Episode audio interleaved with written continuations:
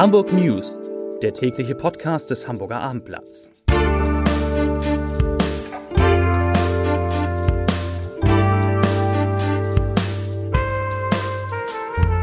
Moin, mein Name ist Lars Heider und heute geht es um die neuen Klimapläne für Hamburg. Weitere Themen.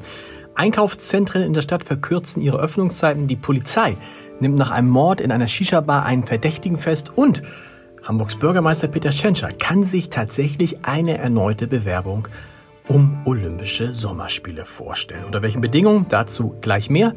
Zunächst aber wie immer die Top 3, die drei meistgelesenen Themen und Texte auf abendblatt.de. Auf Platz 3 Baustellenattrappe erzürnt Anwohner am Veritas Kai. Auf Platz 2 tödliche Schüsse in Shisha-Bar. Ein Tatverdächtiger gefasst. Und auf Platz 1 Erste Einkaufszentren in Hamburg schließen früher. Das waren, das sind die Top 3 auf abendblatt.de.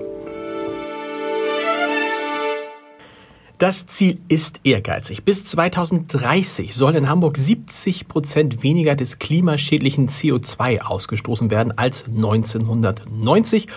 Und bis 2045 sollen es sogar 98 Prozent sein, um damit die Klimaneutralität zu erreichen.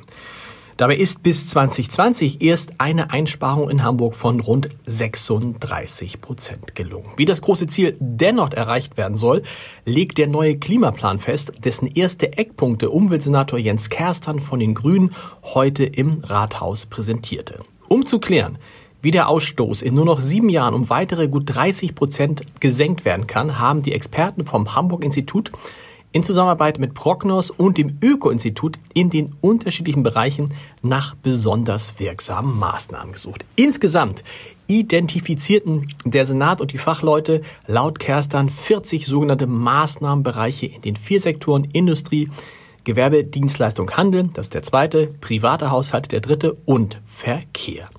Und danach soll der Sektor private Haushalte inklusive der Gebäude den Ausstoß bis 2030 um weitere 1,7 Millionen Tonnen CO2 senken. Der Sektor Gewerbe, Handel und Dienstleistungen ebenfalls um 1,7 Millionen Tonnen. Die Industrie, das ist interessant, soll den Ausstoß des Klimagases im selben Zeitraum um 2,2 Millionen Tonnen senken und der Verkehr um rund 820.000 Tonnen. Heißt also, da kommt auf uns einiges an Maßnahmen zu.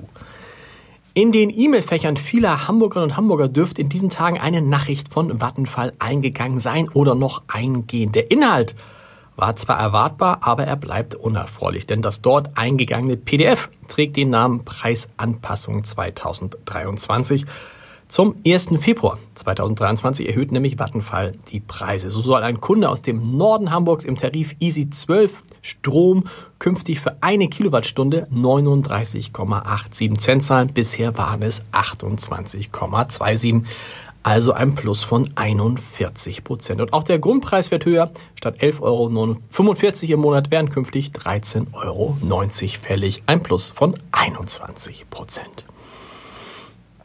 Wir erinnern uns alle an den an die erste Bewerbung Hamburgs um die Olympischen Sommerspiele. Damals scheiterte sie an einer Befragung der Bevölkerung. Trotzdem möchte der Deutsche Olympische Sportbund nun einen neuen Vorstoß wagen. Auf der Mitgliederversammlung hatten die Delegierten einhellig einem neuen Anlauf für eine Bewerbung um Olympische und Paralympische Spiele zugestimmt. Die DOSB-Führung wurde beauftragt, im nächsten Jahr dazu eine Grundsatzentscheidung vorzubereiten. Und dazu gehört ein Dialog mit dem Sport, der Politik und vor allem der Gesellschaft. Anders als bei bisherigen Versuchen sollen sich nicht mehr Städte selbst als Austragungsorte bewerben. Vielmehr will der DOSB ausloten, mit welchen Städten man sich am erfolgreichsten bewerben könnte. Mit Vertretern aus Hamburg, München, Nordrhein-Westfalen und Berlin wurde oder soll gesprochen werden. Und das ist das Interessante. Bürgermeister, Hamburgs Bürgermeister Peter Schenscher zeigte sich offen, gemeinsam mit anderen deutschen Städten Olympia endlich mal wieder in Deutschland auszurichten.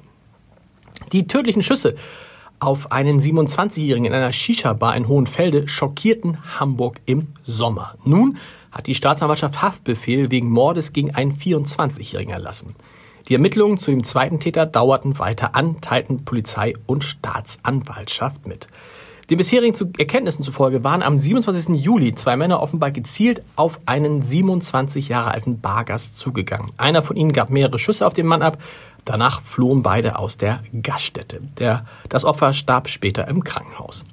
Nach einer Öffentlichkeitsfahndung mit Fotos bestätigte sich der Verdacht, dass Streitigkeiten im Drogenmilieu Hintergrund der Tat waren. So kam die Polizei auf die Spur einer Gruppe, der Drogenhandel in erheblichem Umfang vorgeworfen wird. In diesem Zusammenhang wurden in Hamburg jetzt zeitgleich 24 Objekte untersucht und hierbei konnten Drogen sowie Schusswaffen beschlagnahmt werden und drei Beschuldigte wurden verhaftet.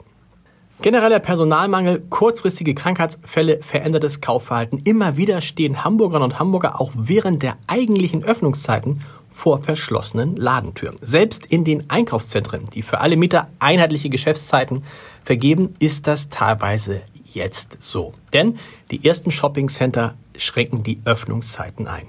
In der Marktplatzgalerie in Bramfeld haben die Geschäfte nur noch bis 19 statt früher bis 20 Uhr geöffnet. Das Tibak Center in Niendorf führt im Januar als neue Kernzeit täglich 10 bis 19 Uhr ein. Bisher war immer von 10 bis 20 Uhr geöffnet. Und auch das Mercado in Ottensen ändert zum Jahresbeginn die Öffnungszeiten. Statt um 9.30 Uhr startet der Betrieb dann um 10 Uhr. Einen Podcast-Tipp habe ich natürlich auch noch für Sie. Er ist eines der bekanntesten Gesichter des NDR, moderiert seit 2006 die Sendung Das, auf dessen roten Sofa jedes Jahr 360 mehr oder weniger prominente Gäste Platz nehmen und die zu den erfolgreichsten Gesprächssendungen im deutschen Fernsehen gehört. In unserer Reihe Entscheidertreffen Heider spricht Hinak Baumgarten, der Moderator, aber vor allem über die Liebe, über Männer jenseits der 50 und ein Logistikunternehmen, mit dem er Sommerreifen von Deutschland nach Polen gebracht hat. Denn über all das hat er auch ein Buch geschrieben. Das komplette Gespräch, sehr, sehr lustig, ist unter www.abendblatt.de slash Entscheider zu hören. Viel Spaß dabei und die Hamburg News, die gibt es morgen wieder um 17 Uhr. Bis dahin, tschüss.